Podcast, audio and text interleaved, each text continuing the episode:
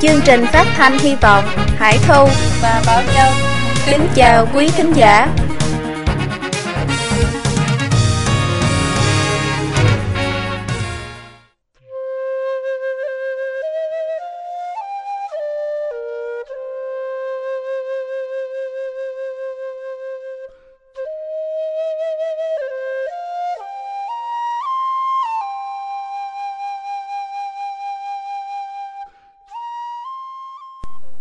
Bài 8 Bản chất tài giáo của Đảng Cộng sản Trung Quốc Lời mở đầu Sự sụp đổ của khối xã hội chủ nghĩa do Liên Xô dẫn đầu vào đầu những năm 90 đã đánh dấu sự thất bại của chủ nghĩa Cộng sản sau gần một thế kỷ. Tuy nhiên, Đảng Cộng sản Trung Quốc không ngờ đã sống sót và vẫn nắm quyền ở Trung Quốc, một quốc gia với một phần năm dân số thế giới. Một câu hỏi tất yếu nảy sinh là liệu Đảng Cộng sản Trung Quốc ngày nay có còn thật sự đi theo chủ nghĩa Cộng sản hay không? Bây giờ không ai ở Trung Quốc bao gồm cả các đảng viên tin vào chủ nghĩa cộng sản. Sau 50 năm đi theo chủ nghĩa xã hội, Đảng Cộng sản Trung Quốc bây giờ đã cho phép tư hữu hóa và thậm chí còn có thị trường chứng khoán.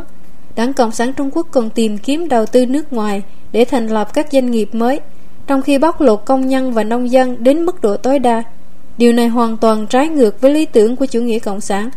Mặc dù thỏa hiệp với chủ nghĩa tư bản, Đảng Cộng sản Trung Quốc vẫn duy trì quyền thống trị độc tài đối với nhân dân Trung Quốc. Hiến pháp sửa đổi năm 2004 vẫn cứng ngắc tuyên bố rằng nhân dân các dân tộc Trung Quốc sẽ tiếp tục chấp hành chế độ chuyên chính, dân chủ nhân dân và đường lối xã hội chủ nghĩa dưới sự lãnh đạo của Đảng Cộng sản Trung Quốc và sự dẫn lối của chủ nghĩa Marxist-Leninist, ý thức hệ của Mao Trạch Đông, lý luận của Đảng Tiểu Bình và tư tưởng quan trọng về ba đại diện. Con cáo đã chết vẫn lưu lại bộ gia Đảng Cộng sản Trung Quốc ngày nay chỉ còn lại bộ Gia. Đảng Cộng sản Trung Quốc kế thừa bộ Gia này và dùng nó để duy trì quyền thống trị Trung Quốc.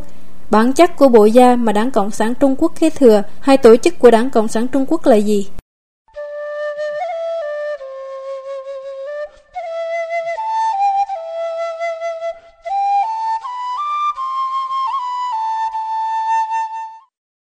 Phần 1 các đặc điểm mang tính giáo phái của Đảng Cộng sản Trung Quốc. Đảng Cộng sản Trung Quốc về bản chất là một tà giáo, làm hại nhân loại.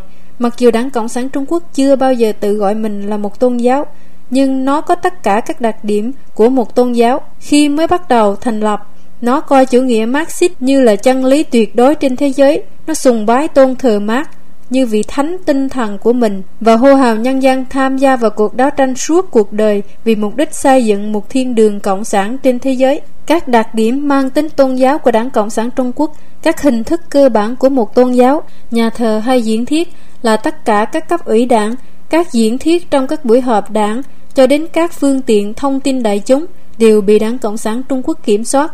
Giáo lý là chủ nghĩa Marxist-Leninist, ý thức hệ của Mao Trạch Đông lý luận của đảng Tiểu Bình và tư tưởng ba đại diện của dân trạch dân và hiến chương của đảng. Nghi lễ kết nạp quy y là những buổi lễ tiên thể trung thành mãi mãi với đảng Cộng sản Trung Quốc. Trung thành với một tôn giáo là đảng viên chỉ được phép tin vào đảng Cộng sản Trung Quốc. Chức sắc linh mục thượng tọa là các bí thư và nhân viên phụ trách các công tác đảng các cấp. Thờ thần Phật là bán bổ tất cả các vị thần và sau đó tự suy tôn mình là một vị thần vô danh. Chết được gọi là đi lên thiên đường hoặc xuống địa ngục Là chết được gọi là đi gặp các mát Kinh sách là lý thuyết và các bài viết của các lãnh đạo đảng. Giảng đạo là các thể loại họp hành và phát biểu của lãnh đạo Tụng kinh, học và trao dồi kinh sách Là học chính trị, họp nhóm trường kỳ hoặc các hoạt động của các đảng viên. Thánh ca là các bài hát, ca ngợi đảng, Đóng phí là đảng phí bắt buộc, phân bổ ngân sách nhà nước bắt buộc cho đảng từ mồ hôi và máu của nhân dân. Giới luật, kỷ luật là kỷ luật đảng bao gồm quản thúc, điều tra tại nhà và khai trừ ra khỏi đảng, cho đến các thủ đoạn tra tấn chết người và thậm chí trừng phạt người thân và bạn bè. Đảng Cộng sản Trung Quốc rất khác biệt với bất kể chính giáo nào. Tất cả các chính giáo đều tin vào thần và từ bi và có sứ mệnh khuyên bảo con người duy trì đạo đức và cứu rỗi linh hồn. Đảng Cộng sản Trung Quốc không tin vào thần và đi ngược lại đạo đức truyền thống. Những việc Đảng Cộng sản Trung Quốc đã làm chứng tỏ rằng nó là một tà giáo. Học thuyết của Đảng Cộng sản Trung Quốc dựa trên đấu tranh giai cấp, bạo lực cách mạng và chuyên chính vô sản và đã tạo ra cái gọi là cách mạng vô sản, đài máu và bạo lực, khủng bố đỏ, dưới chủ nghĩa cộng sản đã kéo dài khoảng một thế kỷ, đem đến thảm họa cho hàng chục nước trên thế giới và cướp đi sinh mạng của hàng chục triệu con người. Lý tưởng cộng sản đã tạo ra địa ngục trần gian, không gì khác là một tà giáo tà ác nhất trên thế giới. Bản chất tà giáo của Đảng Cộng sản Trung Quốc được tóm tắt dưới 6 mục sau. Mục thứ nhất, sự hình thành học thuyết và việc diệt trừ những người bất đồng chính kiến. Đảng Cộng sản Trung Quốc lấy chủ nghĩa Mác làm học thuyết tôn giáo và khoe trương nó như là một chân lý không thể phá vỡ. Học thuyết của Đảng Cộng sản Trung Quốc không có từ tâm và lòng khoan dung, thay vào đó nó mang đầy tính ngạo mạn.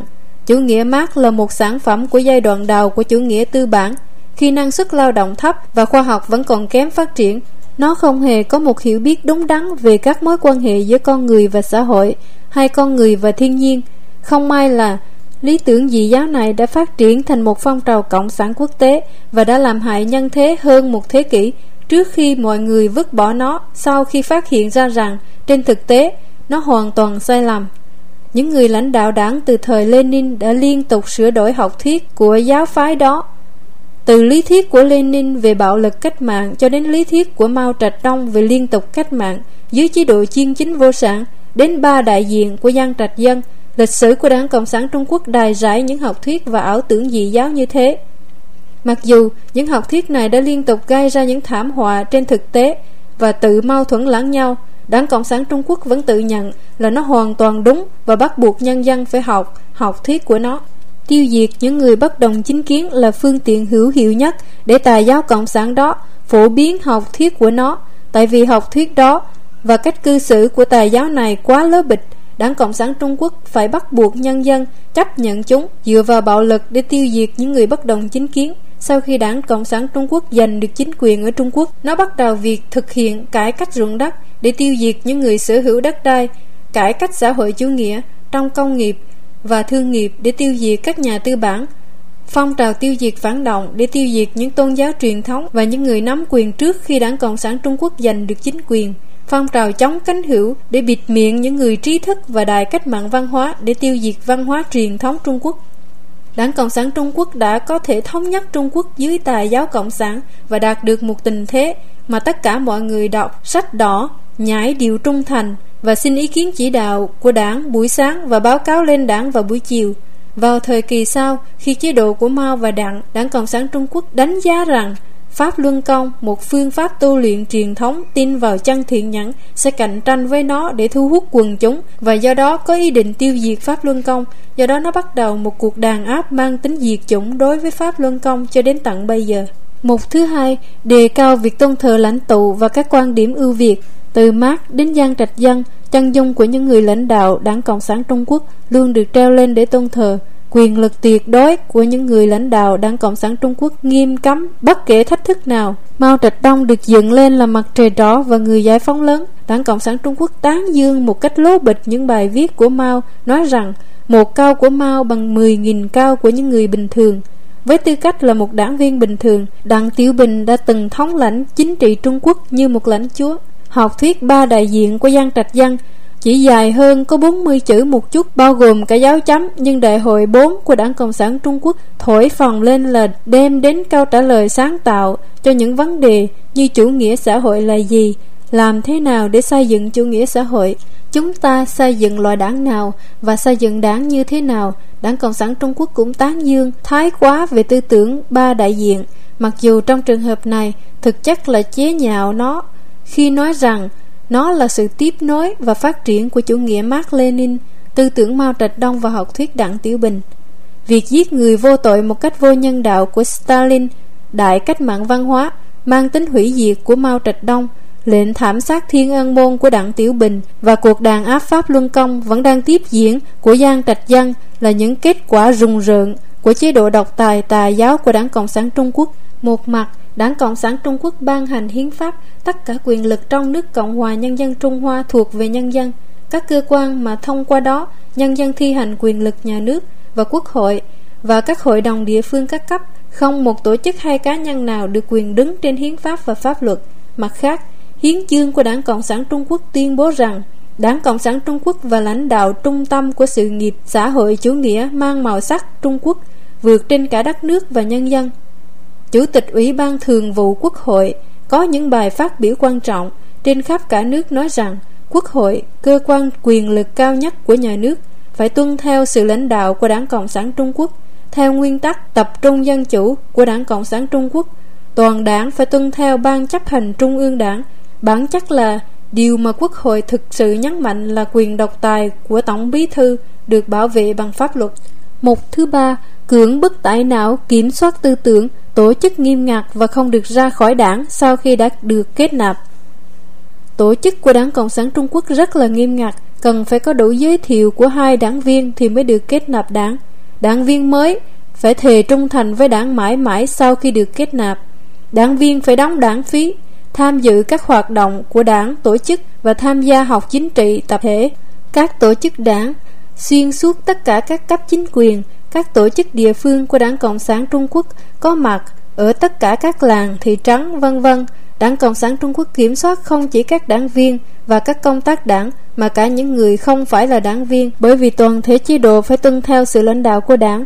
Trong những năm khi các chiến dịch đó tranh giai cấp đang diễn ra, các linh mục của tôn giáo Đảng Cộng sản Trung Quốc gọi là các bí thư ở tất cả các cấp thường là không biết chính xác là bản thân chính họ đang làm gì, ngoài việc giữ mọi người theo kỷ luật, phê bình và tự phê bình. Trong các cuộc họp đảng là các biện pháp thường thấy và không bao giờ dứt để kiểm soát tư tưởng của đảng viên. Trong lịch sử, đảng cộng sản trung quốc đã phát động nhiều phong trào nhằm để thanh lọc đảng viên, chỉnh đốn không khí đảng, bắt những kẻ phản bội, tiêu diệt những người chống bolshevik và nâng cao kỷ luật đảng, định kỳ thử thách ý thức về tính đảng có nghĩa là dùng bạo lực và khủng bố để thử thách, sự tận tụy của các đảng viên đối với đảng, đồng thời đảm bảo rằng họ mãi mãi trung thành với đảng, gia nhập đảng cộng sản trung quốc như là ký một hiệp đồng bán thân xác và linh hồn không thể hủy bỏ. Kỷ luật đảng luôn luôn ở trên luật pháp của đất nước. Đảng cộng sản trung quốc có thể tùy ý cho ra khỏi đảng bất kỳ một đảng viên nào, trong khi các đảng viên không thể ra khỏi đảng mà không bị trừng phạt nghiêm trọng. Việc xin ra khỏi đảng bị coi là không trung thành và sẽ được đưa đến những hậu quả tệ hại trong thời kỳ đại cách mạng văn hóa khi giáo phái đảng Cộng sản Trung Quốc nắm quyền lực tuyệt đối. Ai cũng biết rằng nếu đảng muốn ai phải chết thì người đó không thể sống, nếu đảng muốn ai phải sống thì người đó không được phép chết. Nếu một người tự tử thì người đó sẽ bị dán cái nhãn hiệu là sợ nhân dân trừng phạt vì tội lỗi của mình và người nhà của họ cũng sẽ bị liên lụy và trừng phạt. Quá trình ra quyết định trong đảng hoạt động như một hộp đen và đấu tranh trong nội bộ đảng phải được giữ bí mật tuyệt đối. Tất cả các tài liệu của đảng đều là bí mật Sợ bị nhân dân phát hiện ra các hành vi phạm pháp của mình, Đảng Cộng sản Trung Quốc thường xuyên xử lý những người bất đồng chính kiến bằng cách dán cho họ một tội, thiết lộ bí mật quốc gia. Một thứ tư, xúi dục bạo lực, tàn sát và hy sinh cho đảng. Mao Trạch Đông nói, một cuộc cách mạng không phải là một bữa tiệc buổi tối, hay viết một bài luận, hay vẽ một bức tranh, hay là làm công việc theo thùa. Nó không thể tao nhã như vậy, nhẹ nhàng và nhàn hạ như vậy, ôn hòa, tử tế, lịch thiệp, dày dặt và cao thượng như vậy. Một cuộc cách mạng là một cuộc nổi dậy, một hành động bạo lực, mà nhờ đó giai cấp này lật đổ giai cấp khác. Đặng Tiểu Bình nói, giết chết 200.000 người để đổi lấy 20 năm ổn định. Giang Trạch Giang ra lệnh, hủy hoại nhân thể các học viên Pháp Luân Công, bôi nhọ thanh danh, vắt kiệt tài chính. Đảng Cộng sản Trung Quốc xúi dục bạo lực và giết chết vô số người trong suốt các phong trào chính trị trước kia của nó. Nó giáo dục nhân dân đối xử với kẻ thù lạnh như mùa đông khốc liệt. Lá cờ đỏ được lấy màu đỏ để tượng trưng cho nhuộm máu của những người cảm tử. Đảng Cộng sản Trung Quốc tôn thờ màu đỏ vì nó khát máu và tàn sát. Đảng Cộng sản Trung Quốc nêu cao những tấm gương anh hùng để khuyến khích mọi người hy sinh cho đảng. Khi Trương Tư Đức chết, khi đang làm việc trong lò sản xuất thuốc viện, Mao Trạch Đông ca ngợi cái chết là nặng như núi Thái Sơn. Trong những năm điên cuồng đó, những lời dũng cảm như không sợ khổ và chết và sự hy sinh cay đắng làm mạnh thêm quyết tâm táo bạo. Chúng ta dám làm mặt trời và làm mặt trăng chiếu sáng những khung trời mới để đem lại khát vọng trong khi thiếu thốn trầm trọng về mặt vật chất.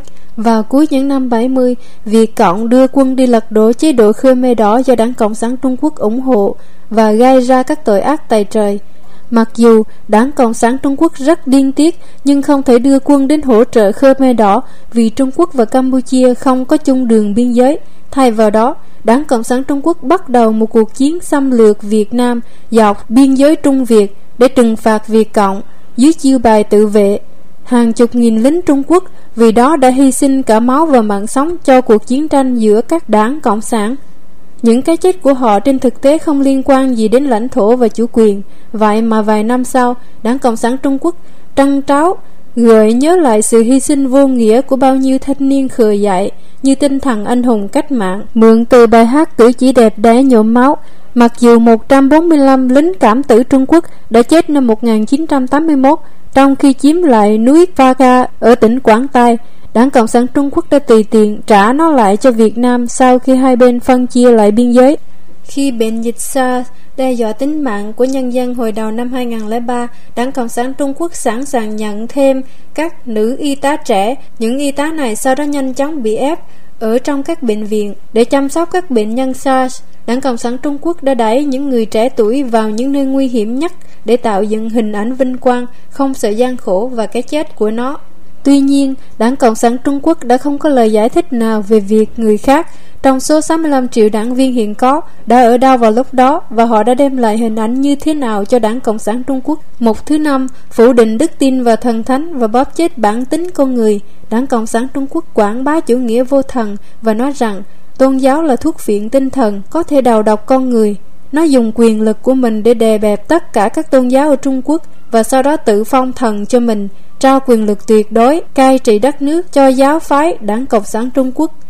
Cùng lúc đó, với việc đảng cộng sản trung quốc đàn áp các tôn giáo, nó cũng hủy hoại văn hóa truyền thống. Nó nói rằng, truyền thống đạo đức và luân lý là phong kiến, mê tín và phản động và tiêu hủy tất cả dưới danh nghĩa cách mạng. Trong thời kỳ đại cách mạng văn hóa, các hiện tượng giáo tràn lan đi ngược lại truyền thống của trung quốc. Như vợ chồng tố cáo lẫn nhau, học sinh đến giáo viên bố con thù địch nhau hòng về binh bừa bãi giết hại những người vô tội và quân nổi loạn đánh đập đập phá và cướp bóc đây là những hậu quả tất yếu của việc đảng cộng sản trung quốc bóp chết bản tính con người sau khi thành lập chế độ, Đảng Cộng sản Trung Quốc đã bắt buộc các dân tộc thiểu số hứa trung thành với sự lãnh đạo của Đảng Cộng sản Trung Quốc, làm tổn hại đến nền văn hóa dân tộc lâu đời giàu có và đa sắc màu của họ. Ngày 4 tháng 6 năm 89, cái gọi là quân đội giải phóng nhân dân thảm sát rất nhiều sinh viên ở Bắc Kinh. Vụ việc này đã làm cho người dân Trung Quốc hoàn toàn mất hy vọng vào tương lai chính trị của Trung Quốc. Từ đó trở đi, toàn thể nhân dân tập trung vào việc kiếm tiền. Từ năm 1999 cho đến nay, Đảng Cộng sản Trung Quốc đã đàn áp rất giả mang Pháp Luân Công và đi ngược lại với chân thiện nhẫn, từ đó gai ra một sự suy đồi nhanh chóng về chuẩn mực đạo đức. Vào đầu thế kỷ này, một chiến dịch thu hồi đất và kiểm soát các nguồn lực về vật chất và tiền tệ một cách bất hợp pháp mới đã làm cho rất nhiều người dân trở thành bằng cùng và vô gia cư. Số người phản kháng tăng đột biến và xung đột xã hội đã mạnh lên. Các cuộc phản đối trên diện rộng diễn ra thường xuyên và đã bị cảnh sát và quân đội đàn áp giả mang. Bản chất phát xít của nhà nước Cộng Hòa đã trở nên rõ rệt và xã hội đã mất đi chuẩn mực đạo đức. Trước kia, một kẻ ác không bao giờ làm hại làng xóm, láng giềng, hai cáo chỉ săn mồi xa nhà. Bây giờ, khi mọi người muốn lừa ai đó, họ sẽ nhằm vào họ hàng và bạn bè của chính mình và gọi đó là càng quen càng lèn cho đau. Trong quá khứ, người dân Trung Quốc quý trọng chữ trinh hơn tất cả mọi thứ khác còn ngày nay mọi người khinh người nghèo chứ không khinh rẻ bán dâm quá trình hủy hoại nhân tính và đạo đức ở Trung Quốc được mô tả sống động trong các câu sau trong những năm 50 mọi người giúp đỡ lẫn nhau. Trong những năm 60 mọi người đấu tranh với nhau. Trong những năm 70 mọi người lừa đảo lẫn nhau. Trong những năm 80 mọi người chỉ lo cho chính mình. Trong những năm 90 mọi người lợi dụng bất kể ai mà họ gặp. Một thứ sáu dùng quân đội đi chiếm quyền lực, độc quyền hóa nền kinh tế và các tham vọng điên cuồng về chính trị và kinh tế. Mục đích duy nhất của việc thành lập Đảng Cộng sản Trung Quốc là để cướp chính quyền bằng bạo lực và sau đó tạo ra một hệ thống sở hữu nhà nước, trong đó nhà nước nắm giữ độc quyền trong nền kinh tế bao cấp. Tham vọng điên cuồng của Đảng Cộng sản Trung Quốc vượt xa các tài giáo khác mà thông thường chỉ có mục đích tục lợi. Trong một đất nước sở hữu công cộng xã hội chủ nghĩa do Đảng Cộng sản nắm quyền, các tổ chức đảng có quyền lực rất lớn, có nghĩa là các chi bộ đảng ở các cấp nắm quyền hoặc sở hữu các cơ sở hạ tầng của nhà nước các tổ chức đảng kiểm soát bộ máy nhà nước và rút tiền trực tiếp từ ngân sách của nhà nước ở các cấp. Như một con ma cà rồng, đảng Cộng sản Trung Quốc đã hút một lượng tiền khổng lồ của đất nước.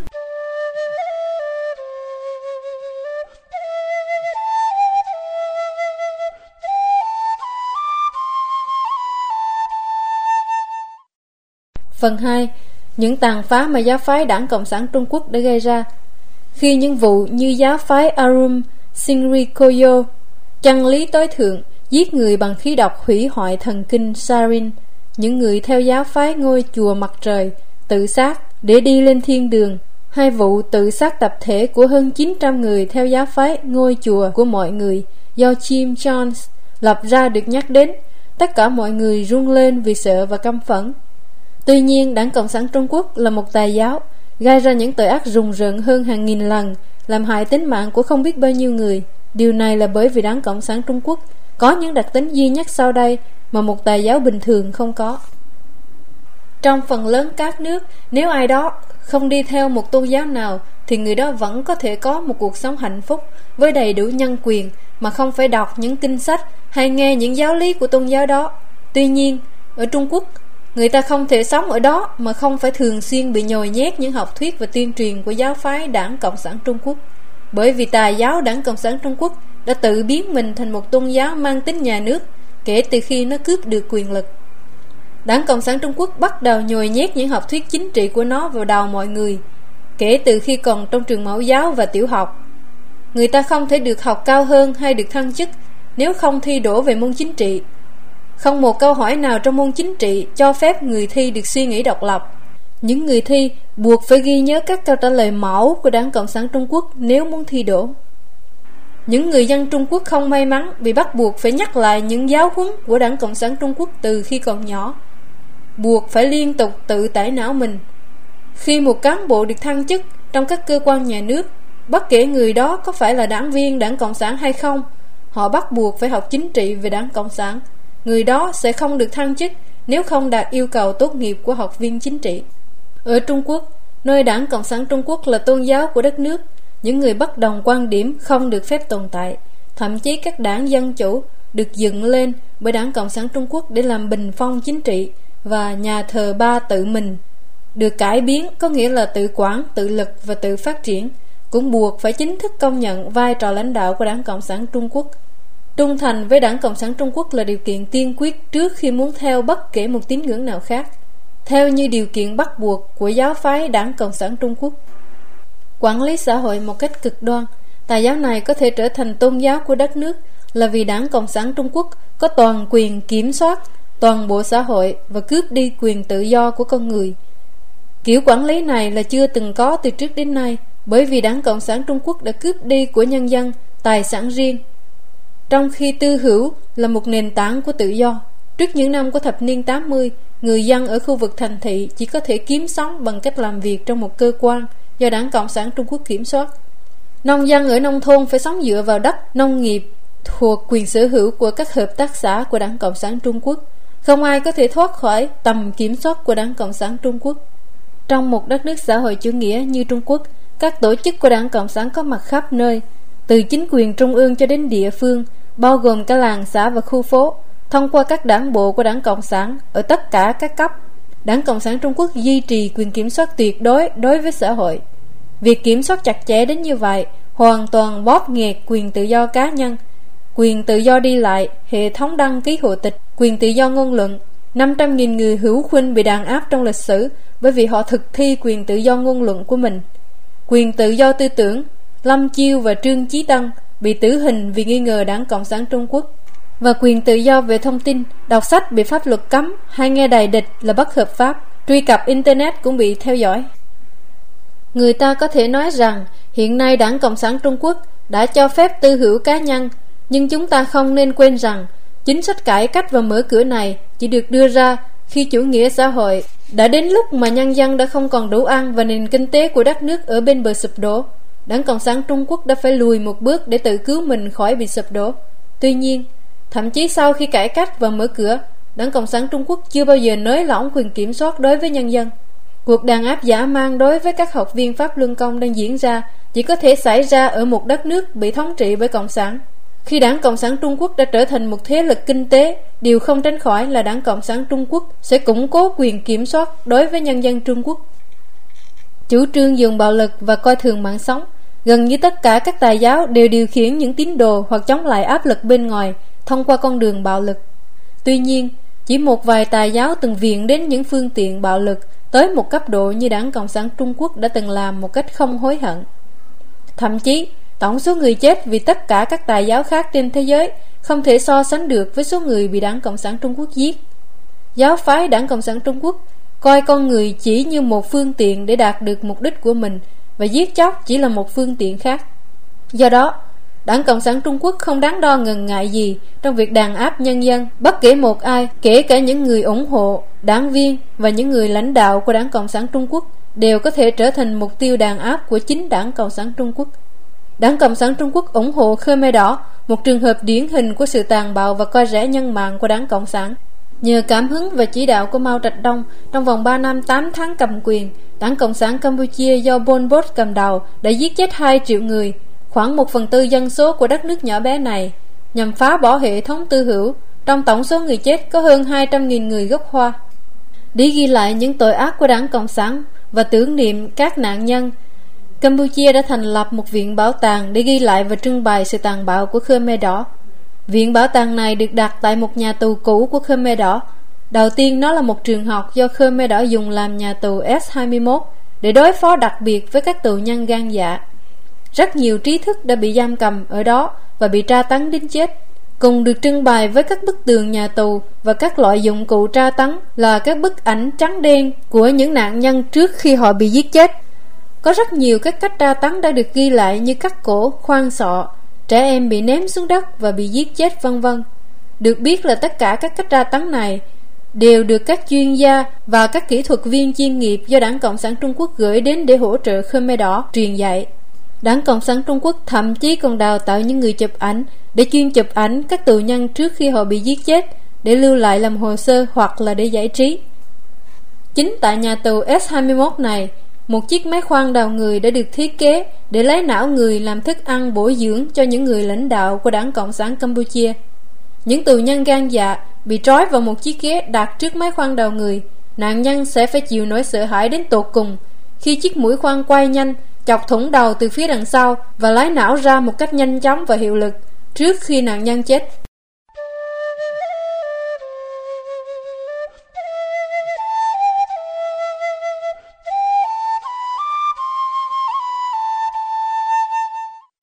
Phần 3. Bản chất tà giáo của đảng Cộng sản Điều gì đã khiến cho đảng Cộng sản tà ác và hung tàn như vậy? Khi bóng ma của đảng Cộng sản đến thế giới này, nó mang theo một sứ mệnh lạnh gáy, Bản tuyên ngôn Cộng sản có một đoạn rất nổi tiếng là những người Cộng sản không thèm che đậy mục đích và quan điểm của mình. Họ công khai tuyên bố rằng các mục đích cuối cùng của họ chỉ đạt được bằng cách dùng bạo lực để lật đổ tất cả các điều kiện xã hội hiện có. Hãy để cho các giai cấp thống trị run sợ về cách mạng vô sản. Những người vô sản không có gì để mất ngoài xiềng xích của mình. Họ có cả thế giới để chinh phục. Sứ mệnh của bóng ma này là dùng bạo lực để công khai thách thức xã hội loài người, để đập nát thế giới cũ, để tiêu diệt quyền tư hữu cá nhân, để tiêu trừ đặc điểm sự độc lập và tự do của giai cấp tư sản, để chấm dứt bóc lột, để tiêu diệt các gia đình và để những người vô sản thống trị thế giới. Đảng chính trị công khai tuyên bố ước muốn đánh đập đập phá và cướp bóc này không những phủ nhận quan điểm của nó là tà ác, mà còn tự cho mình là đúng khi tuyên bố trong các bản tuyên ngôn cộng sản rằng cách mạng vô sản là sự dứt bỏ cơ bản nhất khỏi các mối quan hệ truyền thống không ngạc nhiên rằng sự phát triển của nó liên quan đến sự dứt bỏ cơ bản nhất khỏi các ý tưởng truyền thống. Các tư tưởng truyền thống là từ đâu đến? Chịu theo quy luật tự nhiên theo quan điểm vô thần, các tư tưởng truyền thống đến một cách tự nhiên từ các quy luật tự nhiên và xã hội. Chúng là kết quả của các vận động có hệ thống của vũ trụ. Tuy nhiên, theo những người có đức tin vào thần thánh, và các truyền thống và các chuẩn mực đạo đức của nhân loại là do thần thánh truyền cho con người, bất kể là xuất phát từ đâu, chuẩn mực tối căn bản của đạo đức nhân loại, các quy tắc ứng xử và tiêu chuẩn để đánh giá tốt xấu là tương đối ổn định. Nó là cơ sở cho việc ứng xử của con người và duy trì trật tự xã hội trong hàng nghìn năm qua. Nếu nhân loại đánh mất các chuẩn mực đạo đức và tiêu chuẩn để đánh giá giữa tốt và xấu, chẳng phải là con người sẽ suy thoái trở thành động vật sao? Khi bản tuyên ngôn Cộng sản tuyên bố rằng nó sẽ dứt bỏ từ căn bản khỏi các tư tưởng truyền thống, nó đã đe dọa đến cơ sở cho sự tồn tại bình thường của xã hội nhân loại. Đảng Cộng sản có khuynh hướng trở thành một tài giáo đem đến sự hủy diệt cho loài người. Toàn bộ văn kiện của bản tuyên ngôn Cộng sản đưa ra các nguyên tắc chỉ đạo cho đảng Cộng sản tràn đầy những tuyên bố cực đoan mà không có một chút tử tế và khoan dung nào. Marx và Engel nghĩ rằng họ đã tìm ra quy luật phát triển xã hội thông qua chủ nghĩa duy vật biện chứng. Do đó, với chân lý trong tay, họ nghi ngờ tất cả và phủ định tất cả. Họ ngang bướng áp đặt chủ nghĩa cộng sản đầy ảo tưởng lên nhân dân và không ngần ngại trong chủ trương dùng bạo lực để phá hoại các cấu trúc xã hội và nền tảng văn hóa hiện có.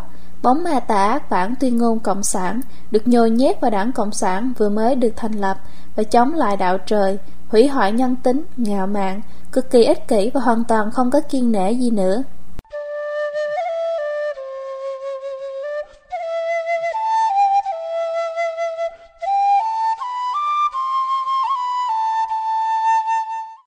Phần 4. Lý thuyết về ngày tận thế của đảng Cộng sản Nỗi lo sợ về ngày tàn của đảng Marx và Engel đã tiêm nhiễm một bóng ma tà ác vào đảng Cộng sản Lenin thành lập đảng Cộng sản ở Nga Và thông qua bạo lực của những kẻ vô lại Ông ta đã lật đổ chính phủ lâm thời được thành lập sau cách mạng tháng 2 Bỏ dở cách mạng tư sản ở Nga Cướp chính quyền và đã đạt được một chỗ đứng cho giáo phái Cộng sản Tuy nhiên, sự thành công của Lenin đã không giúp được những người vô sản chinh phục thế giới Hoàn toàn ngược lại, như trong đoạn đầu tiên của bản tuyên ngôn Cộng sản nói, tất cả mọi quyền lực của cựu châu Âu đã vào tay một liên minh thần thánh để xua đuổi bóng ma này. Sau khi ra đời, đảng Cộng sản đã lập tức phải đối mặt với một khủng hoảng về sự tồn vong của nó và lo sợ bị diệt trừ bất cứ lúc nào. Sau cách mạng tháng 10, những người Cộng sản Nga hay còn gọi là Bolshevik đã không đem lại cho nhân dân hòa bình hay bánh mì mà chỉ là việc giết người bừa bãi. Tiền tuyến thì đang thu trọn Còn cuộc cách mạng thì đã làm cho nền kinh tế của xã hội trở nên tồi tệ Do đó, nhân dân bắt đầu nổi dậy Nội chiến đã lan nhanh ra toàn bộ đất nước Và những người nông dân từ chối cung cấp lương thực cho các thành phố. Bạo loạn xảy ra ở khắp nơi giữa những người cô đắc ở gần sông Đông. Cuộc chiến của họ với Hồng quân đã gây ra đổ máu tàn khốc. Bản chất mang rợ và tàn khốc của cuộc tàn sát xảy ra trong cuộc chiến này có thể được nhìn thấy qua các tác phẩm văn học như Sông Đông êm đềm của Solokhov và các tuyển tập truyện sông Đông khác của ông. Đội quân do nguyên đô đốc của bạch quân Alexander Valizevich Kochak và tướng Anton Denikin cầm đầu có lúc gần như đã lật đổ đảng Cộng sản Nga, thậm chí với tư cách là một lực lượng chính trị mới ra đời. Đảng Cộng sản bị gần như là toàn bộ đất nước phản đối, có thể là do giáo phái Cộng sản quá tà ác nên không thể chiếm được lòng dân. Tình huống của Đảng Cộng sản Trung Quốc cũng tương tự như Đảng Cộng sản Nga. Từ sự kiện Marie và vụ thảm sát ngày 12 tháng 4 cho đến việc bị trấn áp 5 lần ở những khu vực do những người Cộng sản Trung Quốc kiểm soát và cuối cùng là việc bị bắt buộc phải thực hiện một cuộc trường chinh dài 25.000 cây số Đảng Cộng sản Trung Quốc đã luôn luôn phải đối mặt với sự khủng hoảng bị tiêu diệt. Đảng Cộng sản được thành lập với một quyết tâm phá hủy thế giới cũ bằng mọi phương tiện.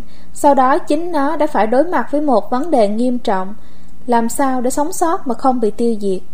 Đảng Cộng sản đã luôn luôn phải sống trong một hoàn cảnh luôn luôn lo sợ bị tiêu trừ. Để sống sót đã trở thành mối lo ngại hàng đầu, trọng tâm luôn ám ảnh của giáo phái Cộng sản.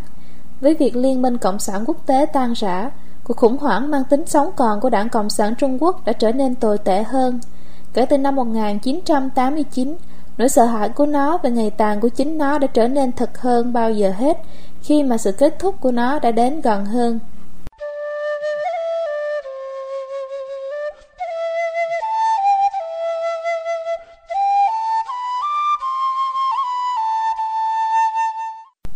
Phần 5 vũ khí quý báu để duy trì sự sống sót của tà giáo Cộng sản, đấu tranh tàn bạo. Đảng Cộng sản luôn luôn nhấn mạnh kỷ luật thép, trung thành tuyệt đối và các nguyên tắc của tổ chức. Những người ra nhập Đảng Cộng sản Trung Quốc bắt buộc phải thề. Tôi muốn ra nhập Đảng Cộng sản Trung Quốc, ủng hộ hiến chương của đảng, tuân theo điều lệ đảng, hoàn thành các nghĩa vụ của đảng viên, thi hành các quyết định của đảng, nghiêm chỉnh tuân theo các kỷ luật của đảng, giữ gìn các bí mật của đảng, trung thành với đảng, làm việc chăm chỉ, cống hiến toàn bộ cuộc đời mình cho chủ nghĩa cộng sản, sẵn sàng hy sinh tất cả cho đảng và nhân dân và không bao giờ phản bội đảng. Xem hiến chương của Đảng Cộng sản Trung Quốc chương 1 điều 6. Đảng Cộng sản Trung Quốc gọi tinh thần hiến dân cho đảng giống như trong các giáo phái này là ý thức về tính đảng. Nó yêu cầu đảng viên luôn luôn sẵn sàng vứt bỏ tất cả những niềm tin và nguyên tắc cá nhân và tuyệt đối tuân theo ý muốn của đảng, và ý muốn của lãnh đạo. Nếu đảng muốn đảng viên làm người tốt thì đảng viên phải là người tốt. Nếu đảng muốn đảng viên hành ác thì đảng viên phải hành ác. Nếu không, đảng viên đó sẽ không đạt tiêu chuẩn để làm một thành viên của đảng và chưa thể hiện được một ý thức về tính đảng mạnh mẽ. Mao Trạch Đông nói, triết học Marxist là triết học đấu tranh để nuôi dưỡng và duy trì ý thức về tính đảng. Đảng Cộng sản Trung Quốc dựa vào cơ chế đấu tranh định kỳ trong đảng, thông qua việc thường xuyên huy động các cuộc đấu tranh tàn bạo ở trong và ngoài đảng. Đảng Cộng sản Trung Quốc đã tiêu diệt những người bất đồng chính kiến và tạo ra sự khủng bố đỏ. Đồng thời, Đảng Cộng sản Trung Quốc liên tục khai trừ đảng viên, làm cho các nội quy kiểu giáo phái của nó chặt chẽ hơn và nuôi dưỡng năng khiếu của đảng viên đối với tính đảng để tăng cường khả năng chiến đấu của đảng. Đây là một vũ khí quý báu mà Đảng Cộng sản Trung Quốc dùng để kéo dài sự sống sót của nó.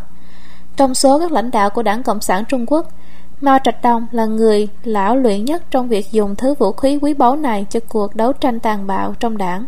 Sự tàn bạo của cuộc đấu tranh kiểu như thế là sự độc ác của các phương pháp của nó đã bắt đầu từ những năm 1930 trong những khu vực do những người Cộng sản Trung Quốc kiểm soát, trong những cái gọi là khu vực Xô Viết. Năm 1930, Mao Trạch Đông khởi xướng một cuộc khủng bố cách mạng toàn diện trong khu vực Xô Viết ở tỉnh Giang Tây, được biết đến như một cuộc truy quét những người chống lại những người Bolshevik. Hàng nghìn lính Hồng quân, các thành viên của đảng và đoàn và thường dân ở trong những căn cứ cộng sản đã bị giết chết một cách dã man. Sự kiện đó xảy ra là do quyền lực độc tài của Mao. Sau khi Mao thành lập khu vực Xô Viết ở Giang Tây, không lâu sau đó ông ta đã bị thách thức bởi các tổ chức đảng và hồng quân địa phương ở khu vực Tây Nam tỉnh Giang Tây do Lý Văn Lâm cầm đầu. Mao không thể chấp nhận bất kể một lực lượng đối lập có tổ chức nào ngay trước mũi và ông ta đã dùng các biện pháp cực đoan nhất để đàn áp các đảng viên mà ông ta nghi là những người bất động chính kiến. Để tạo ra một bầu không khí cứng rắn cho cuộc đàn áp, Mao đã không ngần ngại bắt đầu bằng đội quân trực tiếp dưới quyền chỉ huy của ông ta. Từ cuối tháng 11 cho đến giữa tháng 12, Hồng quân tiền tuyến đã đi qua một cuộc quét dọn nhanh, các tổ chức chuyên đàn áp những người chống cách mạng được thành lập tại tất cả các cấp trong quân đội, bao gồm sư đoàn, trung đoàn, tiểu đoàn, đại đội và trung đội, bắt bớ và giết chết những đảng viên xuất thân từ những gia đình địa chủ hay nông dân giàu có và những người dám phàn nàn. Trong vòng chưa đầy một tháng, trong số hơn 40.000 lính Hồng quân, có 4.400 người bị cho là các phần tử AB đoàn bao gồm cả hơn 10 đội trưởng, đội trưởng AB đoàn, tất cả đã bị tử hình. Trong thời kỳ tiếp theo, Mao bắt đầu trừng phạt những người bất đồng chính kiến đó ở trong khu vực Xô Viết. Trong tháng 12 năm 1930, ông ta ra lệnh cho Lý Thiều Cửu, tổng bí thư của Tổng cục Chính trị của Hồng quân tiền tuyến và chủ tịch của Ủy ban Thanh và chủ tịch của Ủy ban Thanh trừng đại diện cho Tổng ủy Biên giới và đi đến thị trấn Phú Điền ở tỉnh Giang Tây, nơi chính phủ Cộng sản đặt trụ sở. Lý Thiệu Cửu bắt giữ các thành viên của Ủy ban Hành động tỉnh và tám chỉ huy trưởng của Hồng quân thứ 20, bao gồm Đoạn Lương Bật và Lý Bạch Phương. Ông ta dùng nhiều thủ đoạn tra tấn giả man như đánh đập và đốt cháy thân thể. Những người bị tra tấn như thế này bị những vết thương khắp thân thể, các ngón tay bị rạn nứt, bị bỏng toàn thân và không thể di chuyển. Theo các tài liệu lịch sử, tiếng khóc của các nạn nhân kêu to như xé trời, các thủ đoạn tra tấn tàn khốc cực kỳ vô nhân đạo. Ngày 8 tháng 12, các bà vợ của Bạch Phương, Mã Minh và Chu Miện đến thăm các ông chồng bị giam giữ, nhưng họ cũng bị bắt như các thành viên của AB đoàn và bị tra tấn tàn bạo. Họ bị đánh đập nghiêm trọng, thân thể và âm hộ của họ bị đốt, và ngực của họ bị cắt bằng dao. Trong khi bị tra tấn giả mang, đoạn lương bật đã nhận rằng Lý Văn Lâm, Kim Vạn Bang, Lưu Địch, Chu Miện, Mã Minh và những người khác là lãnh đạo của AB đoàn và rằng có nhiều thành viên của AB đoàn trong các học viện của Hồng quân. Từ ngày 7 tháng 12 cho đến tối ngày 12 tháng 12, chỉ trong 5 ngày, Lý Thiều Cử và những người khác đã bắt giữ hơn 120 người bị cho là các thành viên của AB đoàn và hàng chục người chống cách mạng chủ chốt trong cuộc càn quét AB đoàn nghiêm trọng ở Phú Điền. Hơn 40 người đã bị tử hình. Các hành động tàn bạo của Lý Thiều Cửu cuối cùng đã làm bùng lên sự kiện Phú Điền ngày 12 tháng 12 năm 1930 làm kinh hoàng khu vực Xô Viết. Từ khu vực Xô Viết cho đến Chiên An, Mao dựa vào lý thuyết của ông ta và thực hành đấu tranh và dần dần tìm kiếm và thiết lập quyền lãnh đạo tuyệt đối của ông ta đối với đảng. Sau khi đảng Cộng sản Trung Quốc đoạt được chính quyền năm 1949, Mao tiếp tục dựa vào hình thức đấu tranh trong nội bộ đảng này. Ví dụ, trong hội nghị toàn thể lần thứ 8 của cuộc họp của Ủy ban Trung ương Đảng Cộng sản Trung Quốc lần thứ 8, tổ chức ở Lộc Sơn năm 1959, Mao Trạch Đông bất ngờ tấn công Bành Đức Hoài và bãi chức ông ta. Tất cả các lãnh đạo trung ương tham dự cuộc họp được yêu cầu phải bày tỏ quan điểm của mình. Một vài người dám bày tỏ những quan điểm khác biệt đều bị dán một cái nhãn hiệu là khối chống đảng Bành Đức Hoài. Trong cách mạng văn hóa, các cán bộ lâu năm trong Ủy ban Trung ương Đảng Cộng sản Trung Quốc lần lượt bị trừng phạt nhưng tất cả họ đều nhượng bộ, không đấu tranh gì cả. Ai dám nói một từ chống lại Mao Trạch Đông? Đảng Cộng sản Trung Quốc luôn nhấn mạnh kỷ luật thép, trung thành với đảng, các nguyên tắc của tổ chức, yêu cầu phải tuyệt đối tuân thủ như người lãnh đạo của hệ thống cấp bậc. Loại tính đảng này đã ăn sâu trong các cuộc đấu tranh chính trị không ngừng nghỉ. Lý Lập Tam đã từng là một lãnh đạo của Đảng Cộng sản Trung Quốc để bị dồn vào chân tường trong cách mạng văn hóa. Ở tuổi 68, ông bị hỏi cung trung bình 7 lần một tháng. Vợ ông là Lý Xoa bị coi là một gián điệp theo chủ nghĩa xét lại Xô Viết và đã bị bỏ tù và bị mất tung tích. Không có lựa chọn nào khác và trong nỗi tuyệt vọng tột cùng, Lý đã tự tử bằng cách uống một lượng thuốc ngủ lớn. Trước khi chết, Lý Lập Tam viết một lá thư cho Mao Trạch Đông thật sự phản ánh ý thức về tính đảng. Theo đó, một đảng viên đảng Cộng sản Trung Quốc không dám đầu hàng thậm chí khi gần kề cái chết. Chủ tịch, tôi đang bước vào con đường phản bội đảng bằng cách tự tử và không có phương tiện nào để bào chữa cho tội lỗi của mình. Chỉ có một điều, rằng toàn thể gia đình tôi và tôi chưa bao giờ hợp tác với các nước thù địch. Chỉ riêng về vấn đề này, tôi đề nghị chính quyền trung ương điều tra và nghiên cứu thực tế và kết luận dựa trên sự thật. Lý Lập Tam, ngày 22 tháng 6 năm 1967 Trong khi triết lý đấu tranh của Mao Trạch Đông cuối cùng đã kéo Trung Quốc vào cuộc thảm họa chưa từng có, chiến dịch chính trị kiểu này và cuộc đấu tranh trong đảng diễn ra tràn lan 7-8 năm một lần đã đảm bảo sự sống sót của đảng Cộng sản Trung Quốc. Mỗi khi có một chiến dịch, phí thiểu số 5% sẽ bị đàn áp và 95% còn lại sẽ phải tuân theo đường lối cơ bản của đảng bởi đó tăng cường lực liên kết và khả năng hủy diệt của tổ chức đảng. Những cuộc đấu tranh này cũng tiêu diệt những đảng viên nao núng, không sẵn lòng từ bỏ lương tâm của mình và tấn công bất kỳ lực lượng nào dám chống lại. Thông qua cơ chế đấu tranh này, những đảng viên đảng Cộng sản Trung Quốc có nhiều tham vọng chiến đấu nhất và giỏi nhất trong việc sử dụng các thủ đoạn lưu manh để giành được quyền kiểm soát. Các lãnh đạo của giáo phái đảng Cộng sản Trung Quốc tất cả đều là những người không biết sợ giàu kinh nghiệm đấu tranh và đầy tinh thần đảng. Những cuộc đấu tranh đó cũng đem lại cho những người trải qua nó một bài học xương máu và tẩy não tàn bạo.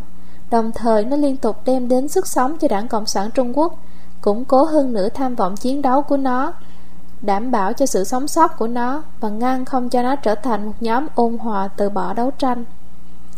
Bản chất này của đảng mà đảng Cộng sản Trung Quốc yêu cầu đã xuất phát chính từ bản thân giáo phái của đảng Cộng sản Trung Quốc để đạt được mục đích Đảng Cộng sản Trung Quốc kiên quyết vứt bỏ tất cả các nguyên tắc truyền thống và sử dụng tất cả các phương tiện để chiến đấu không do dự với bất kỳ lực lượng nào cản trở nó. Do đó, nó cần phải đào tạo và biến tất cả các đảng viên của nó trở thành nô lệ để trở thành công cụ vô tri, vô giác, vô tâm của đảng. Bản chất này của đảng Cộng sản Trung Quốc bắt nguồn từ sự thù hận của nó đối với xã hội và truyền thống loài người, sự tự hào ảo tưởng của nó và tính cực kỳ ích kỷ và coi thường mạng sống người khác của nó. Để đạt được cái gọi là lý tưởng của nó, Đảng Cộng sản Trung Quốc đã sử dụng bạo lực bằng mọi giá để đập tan thế giới và tiêu diệt tất cả những người bất đồng chính kiến.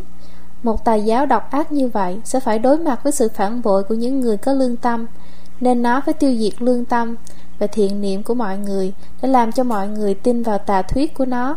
Do đó, để đảm bảo cho sự sống sót của nó, Đảng Cộng sản Trung Quốc trước hết phải hủy diệt lương tâm, thiện niệm và tiêu chuẩn đạo đức của mọi người biến mọi người thành công cụ và nô lệ thuần phục.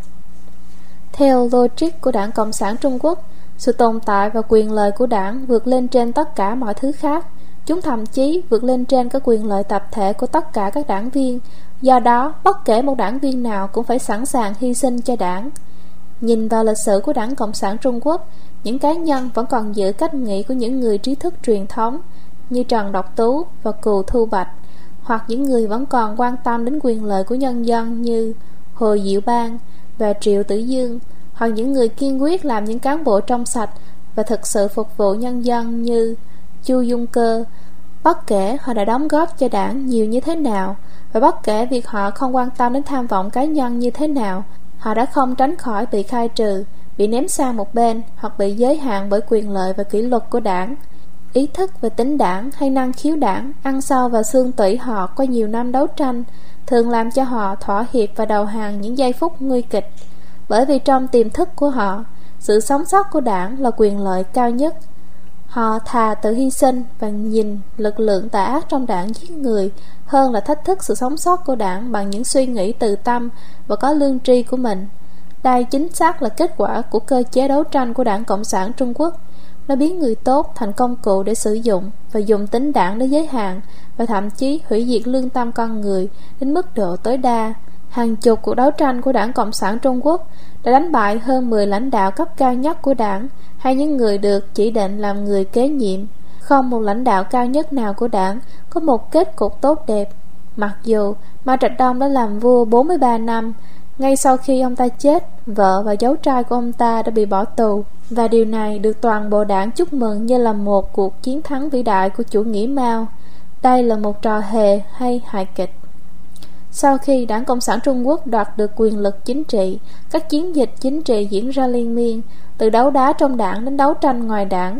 Đây là trường hợp điển hình dưới thời Mao Trạch Đông và vẫn đang diễn ra trong cải cách và mở cửa, thời hậu Mao. Trong những năm 1980, khi nhân dân vừa mới bắt đầu được tự do suy nghĩ một chút, thì Đảng Cộng sản Trung Quốc khởi xướng một chiến dịch chống lại sự mở rộng tư sản và đề xuất bốn nguyên tắc cơ bản để duy trì quyền lãnh đạo tuyệt đối của nó. Năm 1989, những sinh viên đòi hỏi dân chủ một cách hòa bình đã bị đàn áp đẫm máu bởi vì Đảng Cộng sản Trung Quốc không cho phép khát vọng dân chủ. Những năm 1990, chứng kiến một sự tăng nhanh về số lượng các học viên Pháp Luân Công tin vào chân thiện nhẫn, nhưng họ đã phải chịu một cuộc đàn áp mang tính tuyệt chủng bắt đầu năm 1999 bởi vì Đảng Cộng sản Trung Quốc không thể chấp nhận nhân tính và thiện niệm. Nó phải dùng bạo lực để hủy diệt lương tâm của nhân dân và đảm bảo quyền lực của chính nó. Từ khi bước vào thế kỷ 21, Internet đã nối liền thế giới với nhau, nhưng Đảng Cộng sản Trung Quốc đã tiêu một số tiền khổng lồ để dựng nên những trạm kiểm soát trên mạng để đánh bại những người tự do ở trên mạng. Bởi vì Đảng Cộng sản Trung Quốc rất sợ việc nhân dân có được thông tin một cách tự do.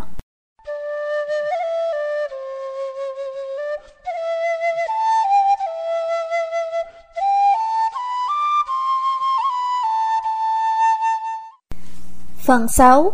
Sự suy đồi của tà giáo Đảng Cộng sản Trung Quốc Tà giáo Đảng Cộng sản Trung Quốc thực chất đang cai trị theo cách đối lập với bản tính con người và đạo trời. Đảng Cộng sản Trung Quốc nổi tiếng là ngạo mạn, tự cao, ích kỷ và có các hành động giả mang, không còn kiên nể gì nữa. Nó luôn luôn đem lại tai họa cho đất nước và nhân dân. Nhưng nó không bao giờ thừa nhận những sai lầm của nó và sẽ không bao giờ tiết lộ bản chất thật của nó cho nhân dân. Đảng Cộng sản Trung Quốc chưa bao giờ ngần ngại thay đổi khẩu hiệu và thủ đoạn của nó. Những cái mà đảng Cộng sản Trung Quốc coi như là phương tiện để duy trì quyền lực của nó Nó sẽ làm bất kể việc gì để duy trì quyền lực mà không thèm đếm xỉa gì đến đạo đức, công lý và nhân mạng.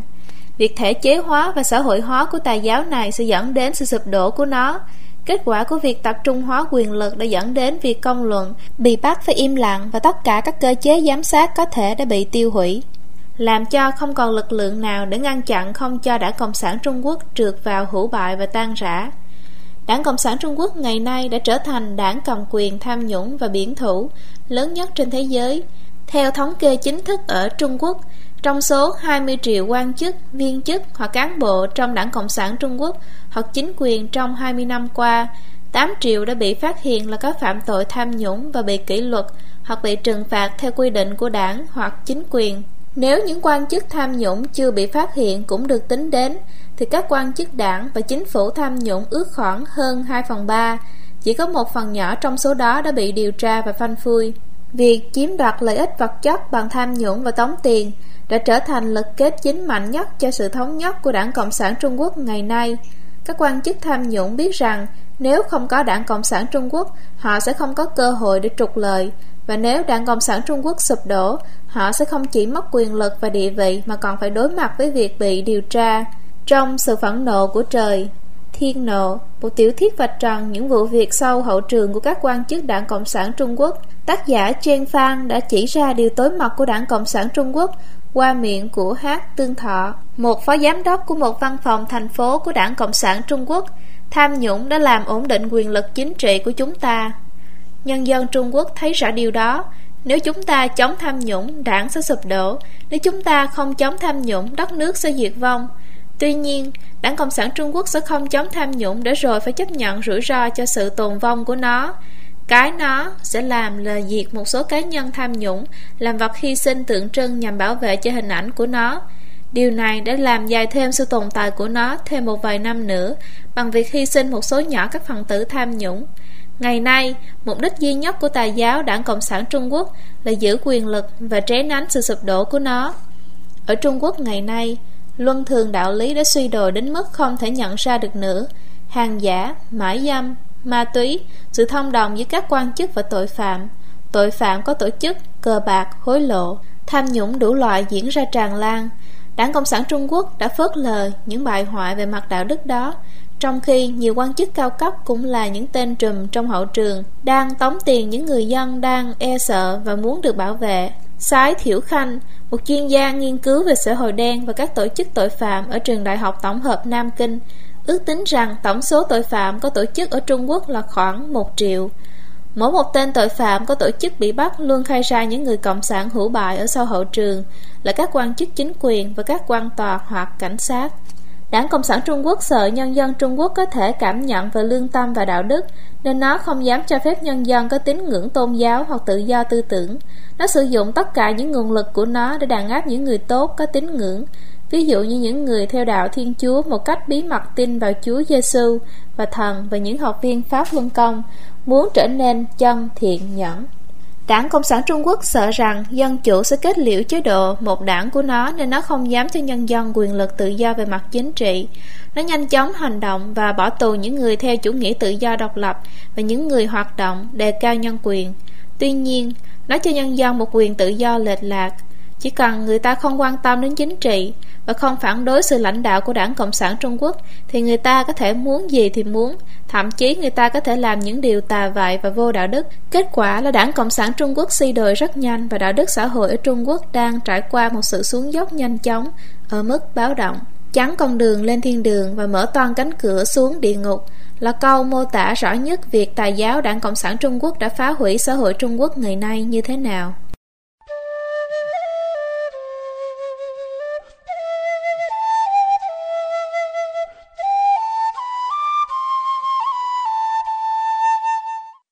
Phần thứ bảy, Nhìn lại sự thống trị tà ác của đảng Cộng sản Trung Quốc. Đảng Cộng sản là gì? Câu hỏi có vẻ đơn giản này, Lại không có những câu trả lời đơn giản. Dưới chiêu bài vì dân Và đội lốt của một đảng chính trị, Đảng Cộng sản trên thực tế đã lừa dối hàng triệu người. Và nó không phải là một đảng chính trị theo cách hiểu thông thường, Mà là một tà giáo độc hại, Bị tà ma điều khiển. Đảng Cộng sản là một thực thể Sống hiển hiện trên thế giới này Thông qua các tổ chức đảng. Thực sự Điều khiến đảng Cộng sản là một tà ma nhập vào nó, Và tà ma đó quyết định bản chất tà ác của đảng Cộng sản. Những người lãnh đạo của đảng Cộng sản, Trong khi đóng vai trò là trùm của giáo phái, Chỉ là cái miệng lưỡi của tà ma và của đảng. Khi mục đích và ý định của họ hợp với đảng Và có thể được nó lợi dụng, Họ sẽ được chọn làm lãnh đạo. Nhưng khi họ không còn có khả năng đáp ứng nhu cầu của đảng nữa, Thì họ sẽ bị lật đổ một cách tàn nhẫn. Cơ chế đấu tranh của đảng đảm bảo rằng chỉ những ai xảo quyệt nhất, tà ác nhất và lưu manh nhất mới có thể trụ vững được ở vị trí trùm của đảng Cộng sản đó. Việc khoảng hơn một chục lãnh đạo cao cấp của đảng đó đã bị hạ bệ đã chứng minh cho lý luận này. Trên thực tế, các lãnh đạo cao cấp nhất của đảng đó đang đi trên một sợi dây thừng rất mảnh. Họ có thể hoặc là bước ra khỏi đảng và để lại tiếng tốt trong lịch sử như Gorbachev đã làm hoặc là trở thành nạn nhân của đảng như nhiều tổng bí thư của đảng đó. Nhân dân là mục tiêu biến thành nô lệ và đàn áp của đảng. Dưới sự thống trị của đảng, nhân dân không có quyền phản đối đảng. Thay vào đó, họ buộc phải chấp nhận sự lãnh đạo của đảng đó và có nghĩa vụ phải duy trì đảng. họ cũng thường xuyên bị tẩy não theo kiểu giáo phái dưới sự đe dọa cưỡng bức của đảng. Đảng Cộng sản Trung Quốc bắt buộc cả nước phải tin và duy trì tà giáo này. Điều này là hiếm thấy trên thế giới ngày nay, và chúng ta phải công nhận kỹ năng vô địch đó của Đảng Cộng sản Trung Quốc trong những áp bức như vậy. Các đảng viên là lực lượng dùng để lắp đài cơ thể của đảng. Nhiều người trong số họ là những người trung thực và tốt bụng, thậm chí có thể rất là thành đạt trong sự nghiệp của mình. Đây là những người mà Đảng Cộng sản Trung Quốc thích tiễn dụng, bởi vì thanh danh và hiểu biết của họ có thể được dùng để phục vụ cho đảng. Nhiều người khác vì muốn trở thành quan chức hoặc có địa vị xã hội cao hơn sẽ cố gắng để vào đảng và giúp đỡ thực thể tà ác đó. Cũng có người gia nhập đảng vì muốn đạt được điều gì đó trong cuộc đời và nhận ra rằng dưới chế độ Cộng sản họ sẽ không thể làm được như vậy trừ khi họ vào đảng. Một số người vào đảng là vì họ muốn được phân một căn hộ hay chỉ đơn giản là vì muốn có một hình ảnh tốt hơn. Do đó, trong số hàng chục triệu đảng viên có cả người tốt và người xấu, bất kể là với mục đích gì, một khi họ thề trung thành trước cờ đảng một cách tự nguyện hay không, có nghĩa là họ đã tự nguyện hiến dân mình cho đảng. Sau đó, họ sẽ phải đi qua một quá trình tải não bằng cách tham gia vào việc học chính trị hàng tuần. Một số lượng lớn đảng viên sẽ còn lại rất ít suy nghĩ của chính mình nếu có, và sẽ dễ dàng bị điều khiển bởi tà ma của chủ thể đảng Cộng sản Trung Quốc như kết quả của giáo huấn của đảng. Những người này sẽ hoạt động ở trong đảng như những tế bào của cơ thể con người và sẽ làm việc không ngưng nghỉ vì sự tồn tại của đảng. Mặc dù chính họ cũng là một phần của nhân dân bị đảng biến thành nô lệ. Còn đáng buồn hơn là sau khi sự bó buộc của đảng tính được áp đặt lên mình thì họ sẽ rất khó vứt bỏ nó đi. Một khi họ thể hiện phần người của mình, họ sẽ bị loại trừ hoặc bị bức hại. Họ không thể tự ra khỏi đảng, thậm chí nếu họ muốn. Vì đảng với chính sách vào được ra không của nó sẽ coi họ như là kẻ phản bội. Đó là lý do tại sao mọi người thường thể hiện hai tính chất trong cuộc sống chính trị của mình, đảng tính, trong cuộc sống bình thường hàng ngày, nhân tính. Các cán bộ đảng là nhóm người nắm quyền trong số những đảng viên, mặc dù họ có thể được phép lựa chọn giữa tốt và xấu và tự quyết định trong những hoàn cảnh cụ thể, vào những thời gian cụ thể và những sự kiện cụ thể. Toàn thể họ phải đi theo ý nguyện của đảng, mệnh lệnh chỉ ra rằng toàn đảng tuân lệnh ban chấp hành trung ương, các cán bộ đảng là những người lãnh đạo ở các cấp Họ là xương sống của đảng Họ cũng chỉ là công cụ cho đảng Họ cũng bị lừa đảo, lợi dụng và trở thành nạn nhân trong các phong trào chính trị trước kia. Tiêu chí cơ bản của đảng Cộng sản Trung Quốc là thử xem họ có đi theo lãnh đạo và nghiêm chỉnh cống hiến hay không. Tại sao nhân dân vẫn không nhận ra? Đảng Cộng sản Trung Quốc đã hành động tà ác và giả mang trong suốt hơn 50 năm cầm quyền của nó ở Trung Quốc.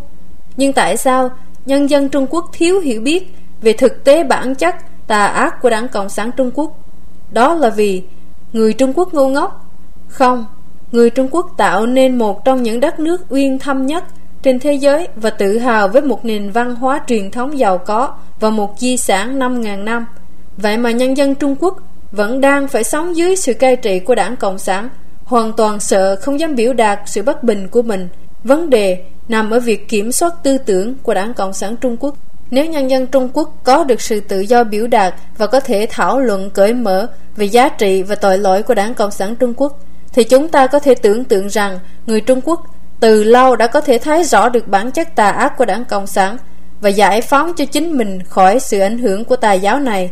Không may là nhân dân Trung Quốc đã bị mất quyền tự do biểu đạt và tư tưởng của mình đã hơn một nửa thế kỷ với sự ra đời của chế độ của đảng Cộng sản Trung Quốc.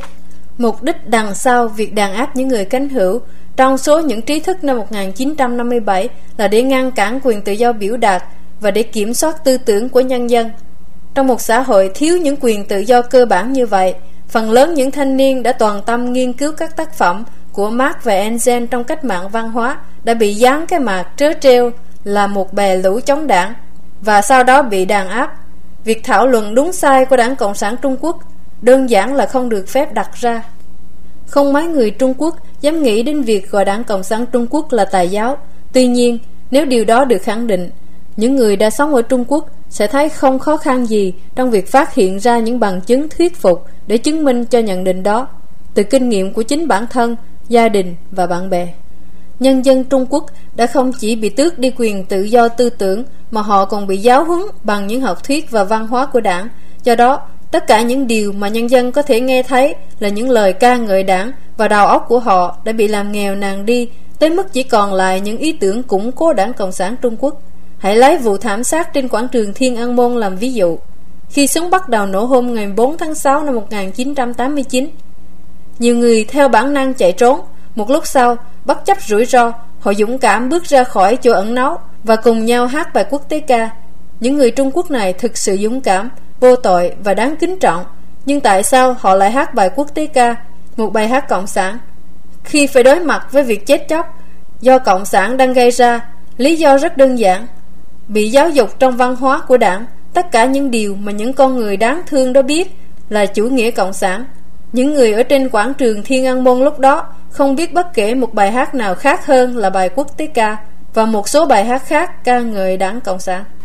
Đâu là lối thoát, đảng Cộng sản Trung Quốc đã và đang tiến đến sự kết thúc hoàn toàn của nó. Thật buồn là nó vẫn đang ràng buộc số phận của nó với đất nước Trung Quốc trước khi nó tăng rã. Đảng Cộng sản Trung Quốc đang giải chết, có vẻ như đang yếu dần và sự kiểm soát của nó đối với tâm trí của nhân dân đang bị lỏng dần. Với sự phát triển của viễn thông và Internet, Đảng Cộng sản Trung Quốc đang thấy khó khăn trong việc kiểm soát thông tin và áp bức quyền tự do, diễn đạt quan điểm. Khi các quan chức hữu bại ngày càng cướp bóc và áp bức nhân dân, công chúng đang bắt đầu thức tỉnh từ những ảo tưởng của mình về Đảng Cộng sản Trung Quốc và nhiều người trong số họ đã bắt đầu thực hiện việc bắt tuân lệnh chính quyền. Đảng Cộng sản Trung Quốc không chỉ đã thất bại trong việc cố đạt được mục đích của nó là gia tăng việc kiểm soát tư tưởng trong việc nó đàn áp pháp luân công mà còn càng tự làm suy yếu chính bản thân nó khi lộ rõ chân tướng cực kỳ tàn bạo của nó. Thời gian thích hợp này đã làm cho nhân dân xem xét là đảng Cộng sản Trung Quốc, mở đường cho đất nước Trung Quốc tự giải phóng cho mình khỏi cảnh nô lệ về mặt tư tưởng và hoàn toàn thoát khỏi sự kiểm soát của tà ma Cộng sản. Sau khi đã sống dưới sự cai trị tà ác của đảng Cộng sản hơn 50 năm qua, nhân dân Trung Quốc không cần một cuộc cách mạng bạo lực mà họ cần đòi lại tâm hồn của mình. Điều này có thể đạt được bằng cách tự cứu mình và bước đầu tiên tiến tới mục đích đó là việc phải nhận ra bản chất tà ác của đảng Cộng sản Trung Quốc. Ngày đó sẽ đến khi nhân dân vứt sang một bên các tổ chức đảng gắn liền với bộ máy nhà nước để cho các hệ thống xã hội hoạt động một cách độc lập và được trợ giúp bởi các lực lượng nòng cốt của xã hội. Với sự ra đi của tổ chức độc tài của đảng, sự hiệu quả trong hoạt động của chính quyền sẽ được cải thiện và tăng cường và ngày đó đã mang tới rất gần. Trên thực tế, từ hồi đầu những năm 1980, những người theo đường lối cải cách ở trong đảng ủng hộ ý tưởng tách đảng ra khỏi chính quyền trong một nỗ lực để loại trừ đảng ra khỏi chính quyền. Các nỗ lực cải cách từ trong nội bộ đảng Cộng sản đã tỏ ra không đầy đủ và không thành công khi khái niệm quyền lãnh đạo tuyệt đối của đảng không được loại bỏ hoàn toàn về mặt tư tưởng. Văn hóa đảng là một môi trường cần thiết cho sự sống sót của tài giáo Cộng sản đó, loại bỏ sự khống chế của đảng Cộng sản Trung Quốc đối với tâm trí của nhân dân có thể khó hơn việc gỡ bỏ sự khống chế của đảng Cộng sản Trung Quốc đối với các cơ quan quản lý hành chính nhà nước. Nhưng sự loại bỏ đó là cách duy nhất để thực sự nhổ rễ tà ác của chủ nghĩa Cộng sản. Điều này chỉ có thể đạt được bằng nỗ lực của chính nhân dân Trung Quốc, với tư tưởng của họ được điều chỉnh lại cho đúng đắn và nhân bản của họ trở về với trạng thái vốn có ban đầu. Toàn xã hội sẽ lái lại được tiêu chuẩn đạo đức vốn có trước kia và thành công trong việc chuyển tiếp thành một xã hội phi cộng sản tốt đẹp. Bài thuốc chữa cho sự khống chế của tà ác này nằm ở việc nhận ra bản chất và sự độc hại của tà ma đó. Xóa bỏ nó khỏi tâm trí của nhân dân và quét sạch nó đi để nó không còn chỗ để trốn. Đảng Cộng sản nhấn mạnh việc kiểm soát tư tưởng bởi vì nó không là gì khác ngoài việc chỉ là một sự mơ tưởng. Sự mơ tưởng đó sẽ tan rã khi tất cả nhân dân Trung Quốc loại bỏ những điều sai trái của Cộng sản ra khỏi tâm trí họ, chủ động quét sạch văn hóa đảng và giải thoát tinh thần và cuộc sống của chính họ khỏi sự ảnh hưởng của tài giáo Cộng sản đó, khi nhân dân tự cứu mình, đảng Cộng sản Trung Quốc sẽ tan rã. Các quốc gia dưới quyền cai trị của Cộng sản đi kèm với đói nghèo độc tài và áp bức, chỉ còn lại vài nước như vậy bao gồm Trung Quốc, Bắc Triều Tiên, Việt Nam, Cuba và những chế độ đó đang sống những ngày còn lại cuối cùng. Với trí lực của nhân dân Trung Quốc, với sự trợ giúp của nguồn cảm hứng từ nền lịch sử đáng tự hào của đất nước Trung Quốc, một Trung Quốc được giải phóng khỏi sự khống chế của tà ác, của chủ nghĩa cộng sản sẽ trở thành một đất nước đầy hứa hẹn.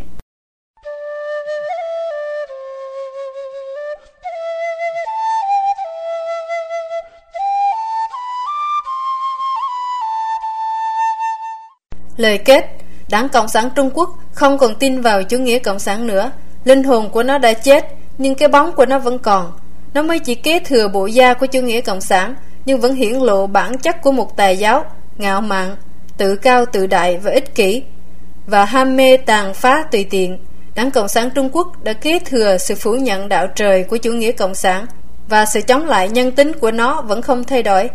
Ngày nay, Đảng Cộng sản Trung Quốc tiếp tục cai trị Trung Quốc với các thủ đoạn đấu tranh tích lũy được qua nhiều năm, sử dụng hệ thống tổ chức chặt chẽ của nó, cộng với hình thức cai trị đảng khống chế, cũng như các thủ đoạn tuyên truyền tà ác, hoạt động như là một tôn giáo của đất nước.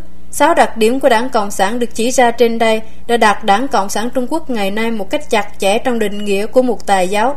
Nó không làm gì tốt cả, chỉ toàn làm những việc tà ác.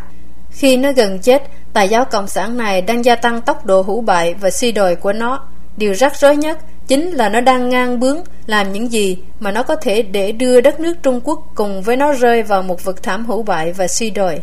Nhân dân Trung Quốc cần phải tự cứu chính mình. Họ cần phải suy nghĩ về những gì đã qua và họ cần phải rũ bỏ đảng Cộng sản Trung Quốc.